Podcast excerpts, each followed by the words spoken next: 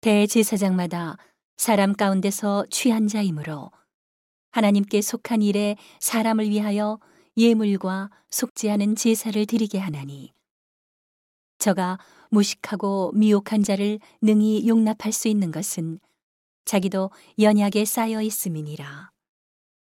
이러므로 백성을 위하여 속죄제를 드린 과 같이 또한 자기를 위하여 드리는 것이 마땅하니라.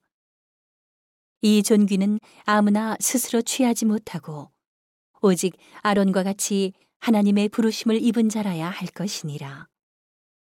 또한 이와 같이 그리스도께서 대제사장 되심도 스스로 영광을 취하심이 아니요 오직 말씀하신 이가 저더러 이르시되 너는 내 아들이니 내가 오늘날 너를 낳았다 하셨고 또한 이와 같이 다른데 말씀하시되 내가 영원히 멜기세덱의 반차를 좇는 제사장이라 하셨으니 그는 육체에 계실 때에 자기를 죽음에서 능히 구원하실 이에게 심한 통곡과 눈물로 간구와 소원을 올렸고 그의 경외하심을 인하여 들으심을 얻었느니라.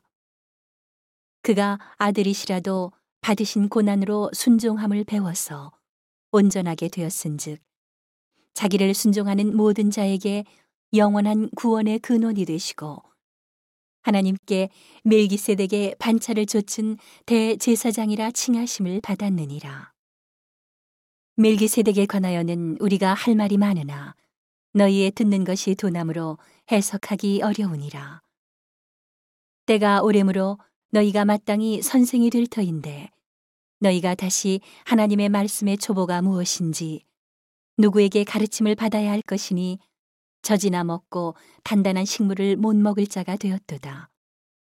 대저 젖을 먹는 자마다 어린아이니 의의 말씀을 경험하지 못한 자요. 단단한 식물은 장성한 자의 것이니 저희는 지각을 사용함으로 연단을 받아 선악을 분변하는 자들이니라.